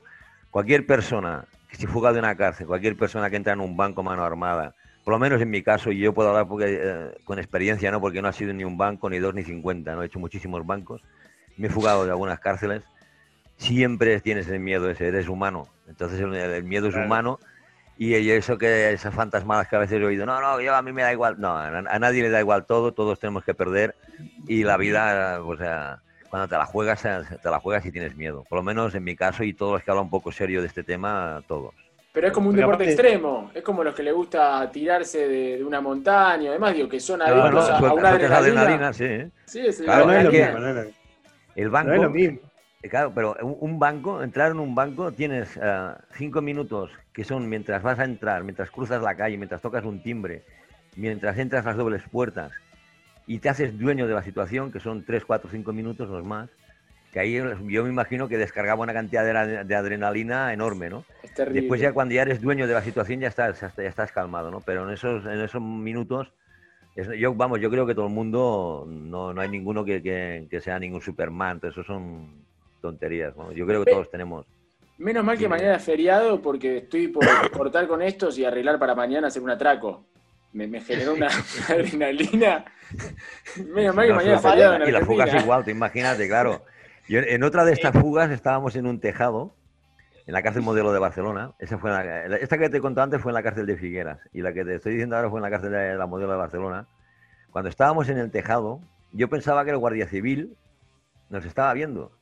Y que va, el tío no se enteraba de nada, ¿no? Y uno de los, que, de los tres que éramos que nos íbamos a fugar tenía diarreas. A la una de la mañana en un tejado. Me decía, pero tío, ¿cómo puedes tener diarreas? Dice, Amadeo, tío, que me, que me estoy cagando, tío. Digo, bueno, va, venga, y venga. Y bueno, fue también. Son anécdotas que te pasan en la fuga, pero de todas maneras, ah, yo creo que, que- que, claro, que estás tenso y sueltas mucha adrenalina, porque son momentos que sabes que te estás jugando. Pero te fugaste, Pero te- hablamos- te- perdón, ¿eh? ¿Te fugaste y tuviste que volver. ¿Qué, qué pasó? ¿Te, te agarraron en el camino? ¿Estuviste No, un tiempo la- libertad? fugas, a ver, yo, yo a la gente les digo que yo en la cárcel, pues mucha gente me ha preguntado sobre estos temas ¿no? de las fugas y siempre les digo, lo más fácil es fugarse. Lo más difícil es vivir fuera, fugado. Porque claro, tú te lo puedes plantear por dónde, cómo y cuándo y conseguirlo, ¿no? Saltar, irte, ya estás fuera. Pero a partir de ahí tienes que empezar de cero. Tú no puedes ir ni donde te conocen, ni donde vives, la documentación, la vida, en fin, todo te cambia, ¿no? Entonces, ah, yo tenía la suerte de que a través de Cruz Negra Anarquista y algunas de la FAI, incluso algunos de la FAI, me facilitaban documentaciones y más o menos ese tema lo tenía resuelto. Armas también solía encontrar rápido, ¿no? También me solían fa- facilitar. Pero claro, te vas confiando, ¿no? Yo, por ejemplo, una de las fugas me fui para Italia, estuve unos meses en Italia muy bien, pero me cansé y vas volviendo a España. Vas volviendo y vas cogiendo confianza porque ves que nadie te... te- claro, te Claro. para la policía. DNI, toma, DNI, permiso de conducir, permiso de conducir. Te vas confiando hasta que te ve alguien que te conoce de verdad y es cuando tienes el enganche con la policía. De hecho, en una de las fugas eh, me cogieron en un bar y para descartar a la persona que me había reconocido, decían que yo estaba armando un altercado dentro del bar. Cuando yo estaba, imagínate, estás fugado, Claro, no, no. vas a un bar, eres el más menos. tranquilo del bar. Entonces, ah, Claro. y bueno, eh, eh, Bueno, Amadeus Casellas es uno, un, un personaje con el- hermoso con el que estamos charlando. Para ir cerrando, te quiero preguntar, ¿cómo está tu situación actual? Eh, ¿Hay preocupación de volver a... hay- por eso, ¿hay preocupación de volver a prisión? bueno, y, cuál- ah, y- nada, y, y algo para que, para que nos quede a nosotros que te estamos conociendo y a la gente de la, de en, la este, en, este, en esta jugada, en esta jugada, fijaros la- cómo fue la, la- la historia, ¿no? Yo estoy trabajando, como cada día me voy a mi casa, me voy a dormir, y a las 5 de la mañana me entran 15 o 20 musos de escuadra encapuchados con láseres. Claro, yo flipé, ¿no? Y dije, hostia, se han equivocado. La primera impresión fue que se habían equivocado, ¿no? Porque como yo vivía en un barrio que sí que había muchos musulmanes y tal, digo, a ver si están buscando algún grupo islámico y se han metido en mi casa. Y les digo, oye, yo creo que os habéis equivocado, ¿no? Dice, no, no, eres Amado Casellas y pues eres tú. Digo, bueno, digo, ver, todo reventado, toda la casa reventado, todo, ya te digo, una, una película, eso sí que era una película. Y bueno, cuando ya me han reducido, reducido, estoy en la cama, o sea, fue fácil reducirme. Encima me chafaron dos vértebras de, de la espalda al darme la vuelta, echárseme encima. Pero bueno, digo, bueno, ¿de qué se me acusa? Me dicen de un robo. Digo, bueno, ¿me estáis Eso acusando de un robo? Digo, pasó. "Será un robo con heridos, con un banco. Dice, no, no. Un robo en, en un taller cerrado. Digo, no, vaya, eh, me están hablando de un robo en un taller cerrado, o sea que no había ni armas. Y entráis en mi casa a las 5 de la mañana. Sí, sí, te has llevado 300.000 euros. Digo, joder, yo iba, a estar aquí, ¿no? Bueno, el caso es que me detienen, no encuentran nada en mi casa, pero me detienen igual. Y he estado dos años en prisión preventiva. Y el día del juicio eh, resulta de que la misma policía había escondido pruebas a la defensa que me exculpaban, Eh, me pedían ocho años de prisión, eh, la víctima no me reconoce, los testigos no me reconocen, ahí dicen que se han llevado unos relojes de coleccionista de oro con diamantes o brillantes, no sé qué. Resulta de que no hay ni factura y nadie ha visto estos relojes. El perito, el perito que perita es- es- esos, relojes, es amigo de la víctima y eran los dos peritos antiguamente y le preguntan que cómo ha podido peritarlo si no los ha visto. Y dice, bueno, porque él me ha dicho cómo eran más o menos y yo lo he peritado sobre lo que él me ha ido contando. Eh, Le enseñamos, eh, bueno, la defensa mía le enseña una- unas fotos de unos relojes y le dice que valore un reloj de eso. Y dice, no lo puedo volar si no lo, si no lo veo físicamente, no puedo dar un valor a un reloj si no lo veo físicamente. Y le preguntan cómo entonces ha podido valorar eso. En fin, todo un, un despropósito, ¿no? Amadeus, Entonces, perdón, claro, dime. en, en estos dos años que estuviste en prisión preventiva, mientras tanto que se pateaban el juicio, no te daban la posibilidad a vos de defenderte, ¿por qué No, motivo no, no. dos años para que... de hecho, eh, estuve los primeros meses totalmente incomunicado porque, claro, como me quitan, me quitan el móvil, me lo quitan todo, no tengo, claro, todos los, todos los teléfonos están dentro, todas las direcciones, está todo dentro del móvil. Y hasta que yo consigo ponerme en contacto con gente, pasan un par o tres de meses. Cuando consigo ponerme en contacto con gente, resulta que en mi casa no queda nada, mi casa la han vaciado. No quedan ni, ni, ni, vamos, ni unas, ni, unas, ni unas zapatillas de deporte. no queda- o sea, mi casa la quedó vacía, ¿no? No, no, Bueno, se lo he perdido todo eso. Entonces, a través de gente, fui, fui fueron ayudándome grupos anarquistas, CNT también se puso en contacto conmigo, mi pareja. Hubo una serie de personas que dijeron, hostia, a ver qué ha pasado. Y cuando ya empezaron a coger información fue cuando conseguí un abogado. Ya habían pasado seis o siete meses. Qué locura. Hicimos una rueda de reconocimiento, porque yo sabía que si me hacían una rueda de reconocimiento, pues ah, salía ya libre. Me la denegaron en dos o tres ocasiones. Pedíamos la libertad provisional, decían que no por mi Si te fueron ganando tiempo, te fueron ganando tiempo y ahí ya ibas perdiendo. Claro. Eso sí. Me denegaban la libertad ah, por, por posible riesgo de fuga y peligrosidad. Y claro, yo le dije, pero si me debéis ocho, ocho años. Y, y al rey, y al rey lo dejan que se vaya de vacaciones. Ahora te Bueno, dejan. es- En total, eh, el día del juicio, pues no, me lo tuvieron que suspender por el COVID, que de hecho en las prisiones es una pasada esto del COVID y los aislamientos que hay. Y el- al final se me hace el juicio y aun en- en teniendo todo a favor, todo, todo bien, claro, como no pueden condenarme a ocho, dicen, bueno, lo condenamos a cuatro, le damos la libertad y ya está. Y lo Claro. comido por lo servido. Por los y tal. años que pasaste preventiva. claro. Dos años. Pero yo no me Bueno, Amadeu. esto y esto está recurrido ahora al Supremo, iremos al Constitucional y llegaré hasta Estrasburgo para demostrar una vez más que en España se, se- se vulneran los derechos fundamentales y que se hacen montajes policiales, como ya demostré en otras ocasiones. En otras ocasiones ya me lo hicieron y pude demostrar que era un montaje. O sea, no es la primera vez de esta. Esta es la tercera o la cuarta. Yo he podido demostrar judicialmente y a través de que era un montaje policial. Que era un montaje. Se, se mezcla el cine con la justicia. Sí. Bueno, Amadeu, se nos acaba el tiempo, pero queríamos eh, eh, hacer un ratito una nota con vos. Y el que quiera, Amadeu Casellas Ramón en YouTube, está subiendo algunos videos contando más cosas que ahora no pudimos charlar, pero en otro momento vamos a hacer, ¿no? Cuando queráis, cuando queráis.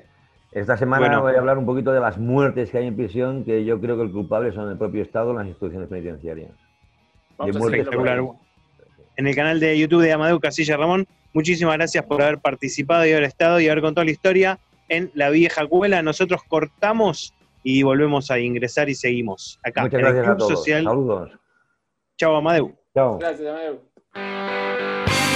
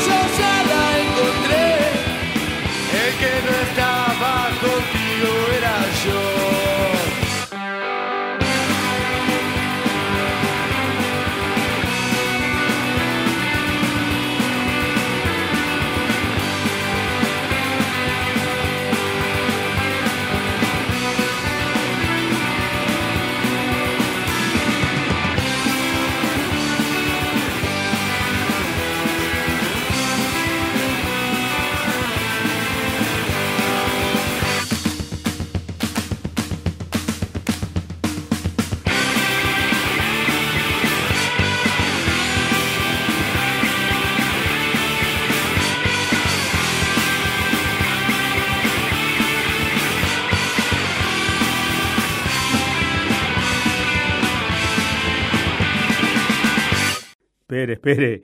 Espere, no cambie de programa, escuche. ¿Está ahí todavía?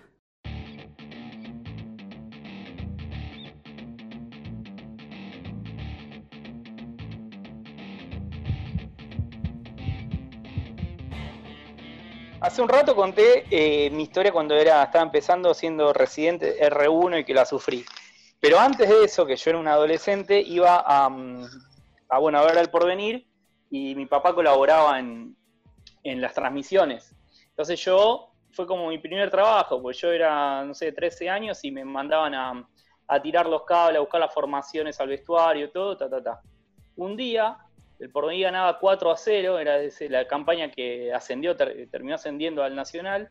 Entonces El último al- gran al equipo del Porbe. Sí, obvio. La Rafa Sánchez a la cabeza. Y entonces el relator, esto por hablando, hablando de lo de la- la- la- los relatores Sí, claro. y los latillos, el relator me dice, bueno, Javier, estamos ganando el partido, acá estoy con Javier, no sé qué, ta, ta, ta, eh, estamos ganando el partido 4 a 0, ¿qué te parece? Yo tiro partido liquidado. Fue mi única intervención No. del coso, ¿no? Latillos y los hay. Terminó la transmisión, me cagó a pedo el chabón. Si escuchame una cosa, vos nunca, nunca, nunca podés decir partido liquidado, porque es lo mismo que estás viendo una película y te cuentan el final. Así que te pido por favor que nunca más digas partido liquidado. A la puta madre, la única intervención que Gente. tuve en la radio. 4 a Me 0. cagó Pero aparte, hay una realidad, que una cosa es una transmisión neutral, digo, Walter Nelson, Alejandro Fabri, y otra Sí. es la partidaria. Te lo Sí, llevan a dar pero- vuelta y vos estás escuchando la radio partidaria y una persona de ese staff te dice que el partido está liquidado, yo voy, no fui a la cancha ese partido y te escuché por la radio, te voy a buscar a cagarte trompada, ¿me entendés? O sea, de mi equipo, ¿cómo vas a decir que está liquidado el partido? Cada parte iban cinco minutos del segundo tiempo, o sea, podía Claro, pasar de todo. faltar el gol antes. Claro. Decíselo. No, no. No se Así confunda. que no me fue bien con los latiguillos de, de los relatores a mí.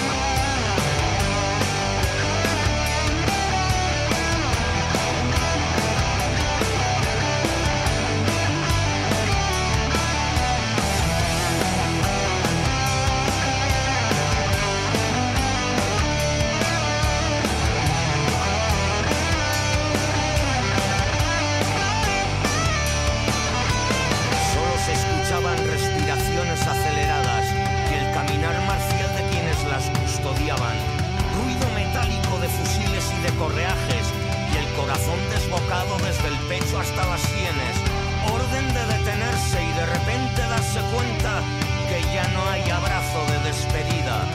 Morirán solas a escasa distancia de las fosas que las van a cobijar. Ya no se puede su aroma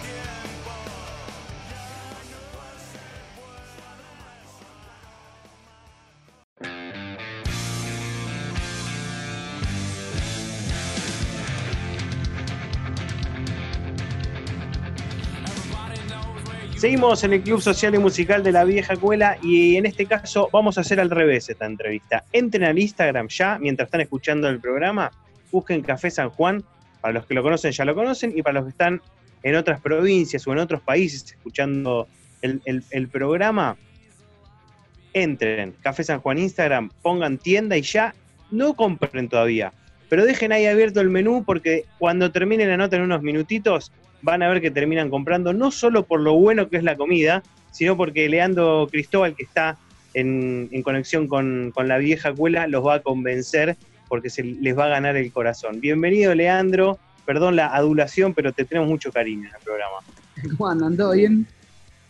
Bien, vos. Bien, bien, bien, todo bien. Bueno, Leandro es el responsable, muchos lo, lo conocen de, de Café San Juan, y ahora está, eh, como tuvo que, que cambiar su negocio por, por el coronavirus y está haciendo mucho eh, envío y comida a domicilio, pero además es un skater de Quilmes, como muchos de nosotros que somos o skater o de zona sur, ¿no, Leandro? Eh, sí, ante nada soy quilmeño. Bueno, acá, acá el lobo también es quilmeño y de zona sur somos. Bueno, eh, hablemos un poquito de, de lo que está haciendo Café San Juan, que se tuvo que reinventar, comida congelada, pero de primera calidad como en el bodegón, como en San Telmo. Eh, nada, bueno, nosotros después de haber estado cerrado un mes, 45 días de cuarentena, volvimos a abrir las puertas de- del restaurante con un formato 100% de barrio, como para decirlo de alguna manera. Bajamos eh, los precios a nada. Hoy un plato de comida de los que estamos vendiendo vale 250 pesos, para que se den una idea. Se Sí. llama el menú del barrio. Y, y bueno, nada, podés pasar a buscarlo todos los días por la puerta del restaurante, podés llamar y te lo llevamos por acá, por los alrededores. Después tenemos un reparto que es medio programado, que se llama a la mañana, no sé, de Palermo. Y a la tarde está saliendo un auto para allá, lo programamos y te lo mandamos. Y lo mejor que tiene el menú este es que lo vendemos todo junto los sábados, los sábados y domingos. Y quiere decir Claro. que vos llamás y decís, che, me vendés, eh, dame un menú del barrio. Te llega a tu Sí. casa, ahí entregamos hasta eh, Quilmes, Verazategui, ponele. De Quilmes, Sí. Verazategui A los orígenes. Sí, sí, sí, digo, como viene mi hermano a laburar y mi hermano vive en Quilmes, él hace, pone Avellaneda, Sarandí, Villadomínico, Wilde, Quilmes, Veraza, pum. Esa parte las entrega él los domingos a la tarde. Sí. Y, y bueno, nada, está buenísimo porque te llegan siete platos, los siete platos juntos, adentro de una bolsa, todo cerrado al vacío y frisado. Y nada, lo vas regenerando día por día, es- son todos siete platos de comida completamente diferentes. Y Ah, aparte comida casera, ¿no? Comi- por ejemplo, hay tirabuzones a la boloñesa, pero no son los fideos del supermercado y una salsa con carne picada. Todo tiene como mucha magia, mucha especia, mucho trabajo, ¿no? Sí, co- comida, comida hecha acá en Café San Juan. ¿Y, Digo, y Pasta casera por ustedes. guisos están buenísimos, la pasta la hacemos nosotros. Está todo hecho acá, no hay nada comprado. y- y Pero claro, bueno, nada, la diferencia que, que lo hacemos en unas escalas eh, gigantes, ¿no? Así que podemos tener buen precio, buena calidad, y como los repartos también son nuestros, eh, no cobramos envío, nada. Tiene un montón de, de cosas que están buenísimas. Claro, ce- cerrás la puerta del restaurante, pero lo que, bueno, de alguna manera tenés que ver como positivo es que podés abrir para llegar a muchos más comensales de los que llegarían por noche a San Telmo. Sí, bueno, es otra cosa, nada que ver esto, ¿no? Esto te llega un plato de comida y ya. Cuando venís a comer acá, pasás por la bermutería, te tomás el vermut, te comes una tapa, No, te sí. sentás en la mesa, te tomás un vino, te comes el pot, nada, no se le parece a No, nada. entiendo, Pero bueno, entiendo. estamos, bueno, estamos bueno. vivos. Sí, Digo, sí. Es la manera de, de- de- de- de- del instinto de supervivencia del ser humano, de alguna manera. Hoy estamos contentos porque estamos, estamos vivos, digo, un montón de colegas tuvieron que cerrar. Y está lleno de restaurantes, miles de restaurantes cerrados.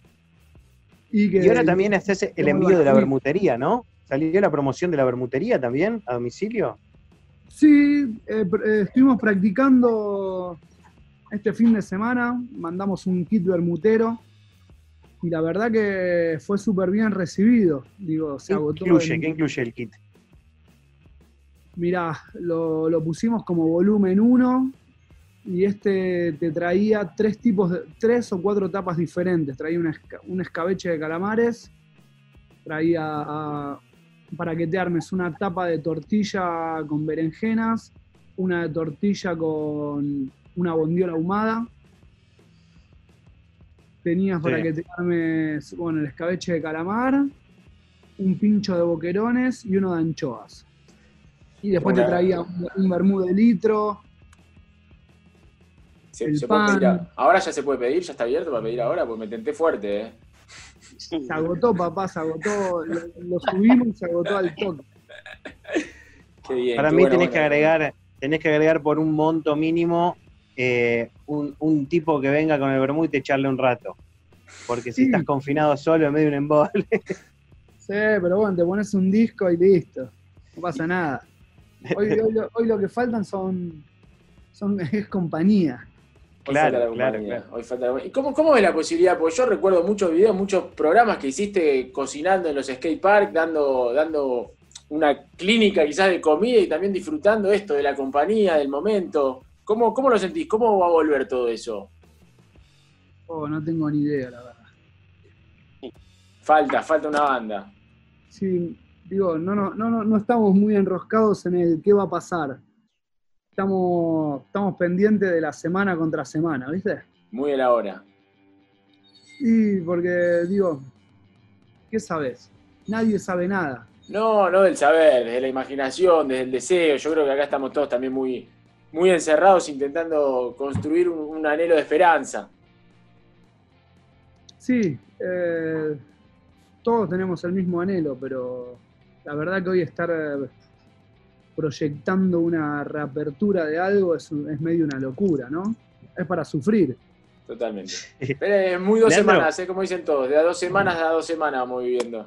Nosotros vamos semana contra semana, no sé, recién hoy terminamos el menú de la semana que viene, con mucho amor, dándole una vueltita para que el que compró el de la semana pasada se enganche con el nuevo, y así, semana contra semana.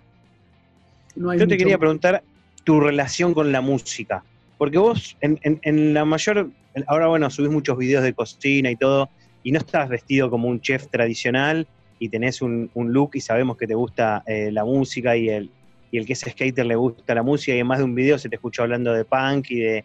Y, de, y, en, y en tu restaurante pones reggae o tango y, y demás. ¿Cómo es tu relación con, con la música con el paso del tiempo? Sobre todo cuando te hiciste cocinero, llegaste a hacer cosas con, con la música, tuviste tu banda. Nunca tuve mi banda, pero bueno, eh, nada, ustedes que son de zona sur saben que, nada, que siempre estuvimos bien relacionados con, con el punk nacional, con el punk lindo, ruidoso, berreta de barrio. Con dos minutos, a ver, decirlo con nombre y apellido. Y no, bueno, desde antes, de Sin Flema, Dos Minutos, Sin Ley, Claro. ¿no? Bandas de Capital también. Eh, hoy me sigo llevando bien con, con la misma música, eh, sigo escuchando punk. En, en la cocina arriba hay varios, varios punkis, así que nada, siempre, siempre se sigue escuchando música. Y más la que te vas a acordar a cuando eras más chico, ¿no? Como que nos Claro. pasa a todos eso. La música tiene eso que mismo tiene también la comida, ¿viste? Cuando comes una comida y te estás a acordar, no sé, a los ravioles que hacía tu abuela, la música también, capaz escuchás un tema que no escuchabas hace mucho tiempo y te lleva a eso hace 10, 15, 20 años atrás. Sí, creo- creo- no sé si fue cuando, ayer a la, ayer a la, a la mañana, estábamos escuchando un disco Todos tus muertos de 1980. Hermoso, nos lo escuchamos entero, rabioso. Digo, y siempre, nada, siempre hay alguna anécdota, ¿no? Uy, ¿te acordás? Sí, yo lo, los íbamos a ver a tal lado. Digo, Si habremos esperado hasta tarde para que salgan. Sí, re. Así que nada, eh, en casa no, no escucho mucha música, la verdad. En casa no escuchamos ni música ni vemos tele. La tele estaba vetada hace años. No tengo cable, digo, directamente. Claro. Pero pelis, nada, una serie por ahí, nada. Nada, nada, nada, no, no se ve. Digo, no. ¿Tiene playlist Café San Juan? ¿Tiene un- una playlist en Spotify Café San Juan, por ejemplo? No, creo que se había armado una cuando fue el día número 100, pero que Sí. la armó la gente, no es nuestra. Claro. Así, así que no, no, no, te- no tenemos. nosotros estamos para armar una playlist para el Bermú de Café San Juan, ¿eh? Si querés, te mandamos ahí, mandás el, el QR con, con el Bermú para, para por amenizar la. La, la bermutería era un lugar eh, donde se escuchaba buena música. No sé si vinieron alguna vez ustedes, pero en la Bermu se escuchaba mucho hip hop lindo, bueno. Sí. Y nada, a comparación del restaurante que casi siempre suena reggae. Claro. Claro, más tranquilo para comer y que no sea un, un quilombo. Sí, siempre en los restaurantes, no sé, en Café San Juan a la mañana se, se escuchaba fuerte la FM Tango hasta las 5 de la tarde, me acuerdo de, de escuchar a la FM Tango a morir. Y después ya venía uno de los pibes que, que era fanático del reggae y tenía discos y discos y discos y discos y se escuchaba reggae con todo. Y acá en la cantina seguimos manteniendo lo mismo, lo único que en la Vermu eh, empezó a sonar hip hop y es cábala, no hay otra música. Claro. No, ahora en la playlist vamos a sugerir, vamos a poner un, un par de charlas, algunas preguntas, algo para, para que no extrañemos tanto la compañía. Entre Claro. tema y tema. ¿Y ustedes qué música ponen ahí en su radio? Bueno, flema, dos minutos, todos tu muerto. Ah, está bien. El espejo sonó cuatro veces este año, más o menos. Estamos escuchando hoy a la tarde justo un disquito de mal momento hermoso. Mirá, Claro, bueno, sí, qué eso. lindo, Uno qué o lindo dos, ¿no? Sí, sí, sí, sí, sí, sí. Y Bueno, bueno, no sé, yo te quería, pregunto. te quería preguntar esto. Escuché que estás por estás con la idea de hacer conservas para la exportación. Eh, conservas. Después Dios dirá a dónde van a ir. Eh, Pero estás en el mundo conservas, te estás metiendo. sí, hace bastante ya, digo, si ibas a Café San Juan, eh, hace 15 años atrás, eh, la mitad de la carta de las entradas eran conservas. Eh, en la cantina se siguió respetando la magia, en la bermutería también, hasta que un día dijimos, bueno, vamos a hacer nuestra propia planta, pero de conservas en latas. Eso, eso te quise. decir. Así que ahí empezamos a averiguar un poquito de la vida de las latas, hicimos un viaje por España, recorriendo varias plantas así conserveras de, de enlatados. Sí. Y bueno, un día empezamos una obra que se terminó no hace tanto, hará un año que la terminamos, y justo nos salió los primeros papeles de las habilitaciones antes de la pandemia. Así Sí. que hoy desde esa planta estamos preparando todos los menús del barrio y todo lo que estamos haciendo es directamente desde, desde la fábrica esa. Donde, claro, imagínate para la cantidad de platos que hacemos nosotros, la cocina de un restaurante no te sirve ni para empezar. Claro, y la, y la mercadería que recibís en la previa es mucho más grande que la que recibías antes. No, olvídate, claro, es tamaño fábrica. Así que bueno, nada, nos vino al pelo haber tenido La planta lista. la planta lista, sí, porque hasta el año pasado la usábamos para dar talleres, eh, dábamos muchos cursos de cocina, eh, recibíamos invitados. Y, y nada, ahora con el tema de la pandemia le, estoy- le empezamos a meter con todo desde ahí arriba, ¿no? Sí. Eh, no sé, las sartenes, las cacerolas que hay son para, como para que te des una idea, no sé, para hacer 250 porciones. Claro. Y todo gigante, otro. claro, todo. ¿Y, y le tuviste que sumar eh, eh, maquinaria? ¿Tuviste que usar algún crédito del gobierno y demás para, para poder comprar, no sé, me imagino, estas envasadoras al vacío, que comprar toda la mercadería que vos mandás es congelada o, o- o- o de heladera, pero todo sellado al vacío, que quizás antes no tenías o tenías una cantidad más chica? La- las bolsas incluso. Yo recibí el menú en una bolsa muy linda, que supongo que antes no estaba. Sí, ni bien, no sé cuándo fue, pero sacamos un crédito para... Ya teníamos, teníamos dos máquinas de vacío grandes, compramos una tercera hace poquito, teníamos un abatidor y ahora compramos otro, compramos un par de freezer grandes más. No, sí, le metimos, le metimos un poquito más de, de maquinaria. ¿Y cómo se van guionando lo- los menús de semana a semana? Eso que decís, digo, lo van pensando como para seducir al que ya pidió, pero para innovar también, van jugando con ese equilibrio. No, no hay mucho, digo, por 250 pesos no hay mucha posibilidad de, de jugar. Digo, está muy finito ahí el, el tema de, de qué se puede comprar y qué se puede hacer, claro. Digo, no es la carta de un restaurante que decís, uy, mirá qué bueno, voy a comprar una de Gausil que viene de. No, acá no hay, no, no, no hay chance. No, bueno, con, con más razón se vuelve un poco más difícil también. Sí, sí, sí, es casi. Nada, es una fórmula muy finita, ¿viste? Pero bueno, dentro, de lo- con- dentro de lo que se puede, nada, la llevamos bien, ¿viste? Ya sabemos que sí, que no. Hay un chorizo a la pomarola, hay un chorizo a la pomarola Hay- que te hay- viene hay- como la. hay, claro, hay chori a la pomarola con puré de papa. Es uno de los clásicos. que te viene la bolsa roja que no sabes si hay trocito de chorizo que hay, cuando la sacás hay un chorizo entero Chori cocinado entero. con un hay un chorizo entero cocinado, co- es una bestia. Y después tenés muchos videitos, ¿no? Se sumó mucha gente que empezó a cocinar en la cuarentena con, con los videitos que están, que están subiendo constantemente. Sí, ahora le aflojamos un poquito porque, bueno, creció bastante el laburo acá en el restaurante y llegamos medios matados, ¿viste? Claro. No sé, ahora termino con ustedes y sí, hoy, hoy grabo. Hoy, Hoy grabo porque es el día número 150 Mirá. de cuarentena ya. Wow. Eh, así que nada, sí, los videitos, un éxito, se ve con todo, la gente feliz. eh, nada, fue bastante. Lo empezamos haciendo desde el día uno que estuvimos guardados.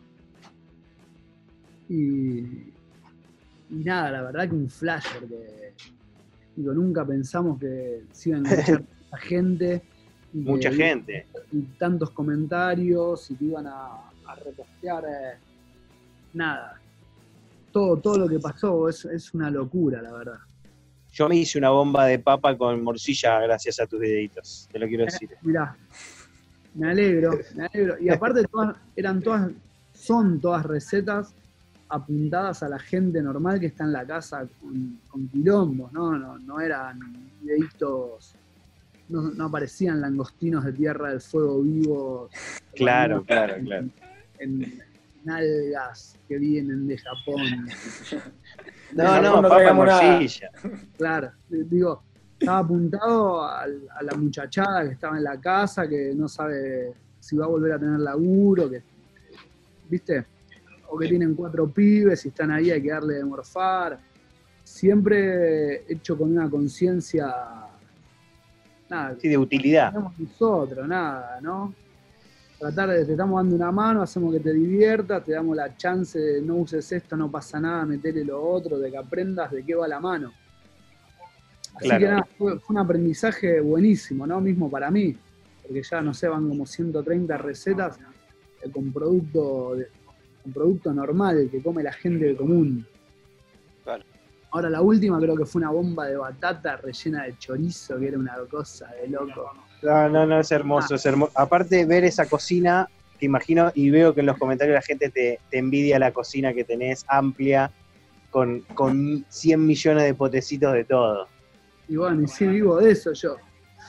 Claro, claro. Como que nada, que vos te dediques a la música y mínimo en tu casa tenés que tener una sala de ensayo, tenés que tener instrumentos, tenés que tener un tocadisco, una que pase CD, una que no. Claro, Yo- claro. Y yo cocino todos los días, no es que ahora se me dio por la cuarentena, por los videos. Es una cocina que se usa de, de siempre. Claro. Son las herramientas de trabajo. ¿Qué va a ser la receta de hoy? ¿Qué, qué lanzamos por el día 150? No lo sé, tengo varias ahí que ahora cuando llegue a casa me, me voy a tener que decidir. Bueno, Eh, Hay veces que, que la receta es siempre en realidad, es con lo que tengo. Y Claro. según el tiempo que le, que le quiera dedicar. claro. Que digo, tenés ganas de enroscarte y amasar y esperar y enfriar y hacer y hornear. Y hay veces que querés llegar y tostar un pancito y hacerte un huevo frito, no sé. Claro, más simple. Bueno, en la Claro. receta de hoy, mete, hoy en la receta de hoy mete un saludo al pan rock local. Te pido por favor. Bueno, Nos vamos a, vamos a recibir el guiño nosotros. dale, listo. Bueno, entonces entran ahí al, al Instagram de Café San Juan y pueden pedir el plato del día, pueden pedir el menú o el, el, el vermú si, si lo vuelven a sacar eh, y disfrutar eh, una comida diferente, ¿sí? Yo creo que el, el vermú, una vez por mes vamos a meter un kit de esos. Eh, como para no aburrirse y aparte, viste, lleva un laburo armarlo. Vos pensás que cada, no sé, cada berenjena venía un frasquito con berenjenas. Hay que hacer las berenjenas, enfrascarlas, rotularlas, Claro. esterilizarlas. Digo, no es que mandamos comida por mandar adentro de una bolsa, viste, todo. Los cuidados son, hoy como está la mano, más que nunca. Sí, sí, sí, sí, sí. Y también Nada, se el hace. tiempo nos da- Yo creo que una vez por mes vamos a mandar un kit vermutero para que la gente, viste, se tome un vermú de litro en la casa, se come unas tapas y se relaje un poquito. Hay que estar atento. Hay que estar atento a la fecha, entonces. Sí, yo creo que ahora para la- los primeros días de septiembre largaremos otro. Ahí vamos a estar. Espectacular. Bueno, Leandro, no te, no te robamos más tiempo, así llegas a tu casa y la receta 150 está, está con un poquito más de, con un poquito más de fuerza hoy. Sí, no va a ser por culpa de ustedes igual, ¿eh? No. bueno, Lele Cristóbal de Café San Juan pasó por la vieja escuela. Gracias, Leandro. Gracias a ustedes y bueno, nada, aguante muchachos, síganle pidiendo todo. Y, y bueno, nada, cuando necesiten charlar con alguien me llaman. Por favor. ¿eh? Y a Quilmes, a, a Quilmes, tu hermano, cuando lo lleva, paran lo del lobo y se queda charlando un ratito. Eh, Que me trae el pedido y una charlita.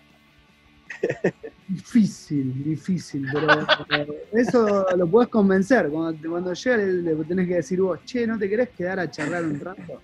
en la puerta, ¿eh? Le gusta la música, así que a lo mejor lo enganchás ahí. Ojo.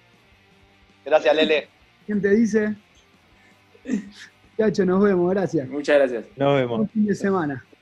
Igualmente. Bueno, era Leandro Cristóbal de Café San Juan y me parece que no nos queda otra opción que antes de la tanda escuchar un tema de Toda tu muerta. Sin duda. Estoy para escuchar, no sé, El Espejo o algún tema que no hayamos escuchado nunca. No, vos decís, pero el espejo no suena nunca acá, boludo. hay como una negación, hay que poner. Tema tanda y seguimos en la vieja cuela.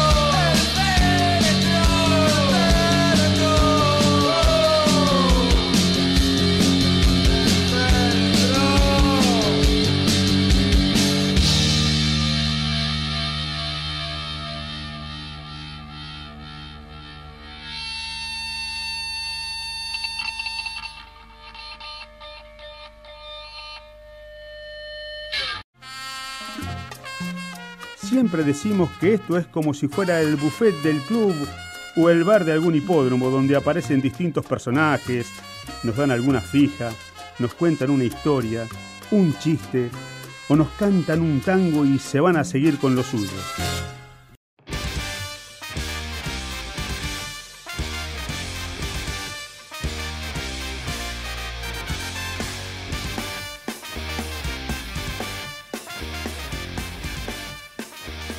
Último bloque de Club Social y Musical de la Vieja Escuela. Gran programa hoy, ¿eh? Nota mm, desde Barcelona, hablando de presos políticos, eh, anarquía, expropiaciones, robos. Después hablamos con Leandro.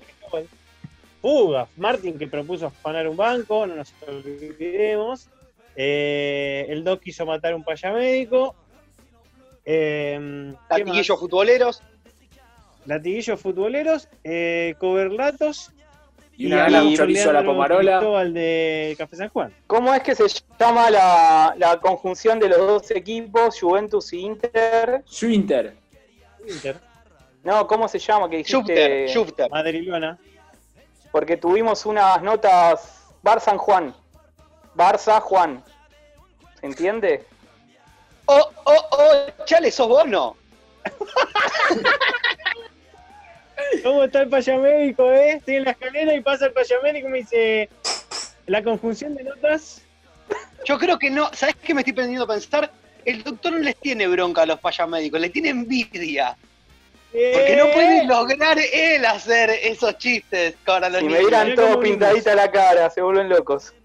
Si los jugadores de fútbol, sacame la foto. Si los jugadores de fútbol, los periodistas deportivos, son jugadores frustrados, los médicos que odian a los payamédicos son payamédicos frustrados. Sacame la foto de perfil. ¿ya? Eh, de acuerdo. Bueno, quizás es eso, perdón. bueno, vamos a hacer unos chori con chocolate, Martín. Por favor, chori bañado en chocolate No, y después no, justamente no. Comé chori, comé chori, y, cuando te cansás el chori, comé chocolate.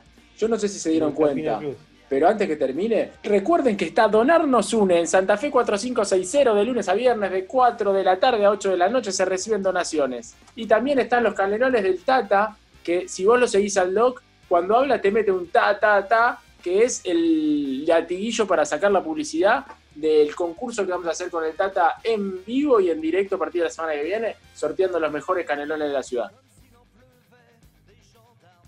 Me gustó esto. ¿Cómo es la publicidad? Los canales del ta ta ta ta ta ta gol. El tatanelón. Bueno, piensen más funciones para la, para la semana que viene. Nosotros nos vamos. Vieja Cuela y los jueves busquen ahí la unión de Vijuela, Vijueves, no sé. Martín, Cosocuela, Cosocuela. Bueno. La podcast Ah, record. Estudiaste ocho años, Martín, para decir cosocuela, dale, boludo. Vos tenés una tarea en el programa que es pensar un poco más que nosotros. Vamos a pensar, vamos a pensar. Tenemos para el jueves. Bueno, nos tarea. vemos. Nos escuchamos la semana que viene en La Vieja Cuela. Chau. Llegamos a la recta final, queridos oyentes, y nos volvemos a encontrar la semana que viene, en este mismo dial, cuando suene la campana de largada. Chau. Buenas noches.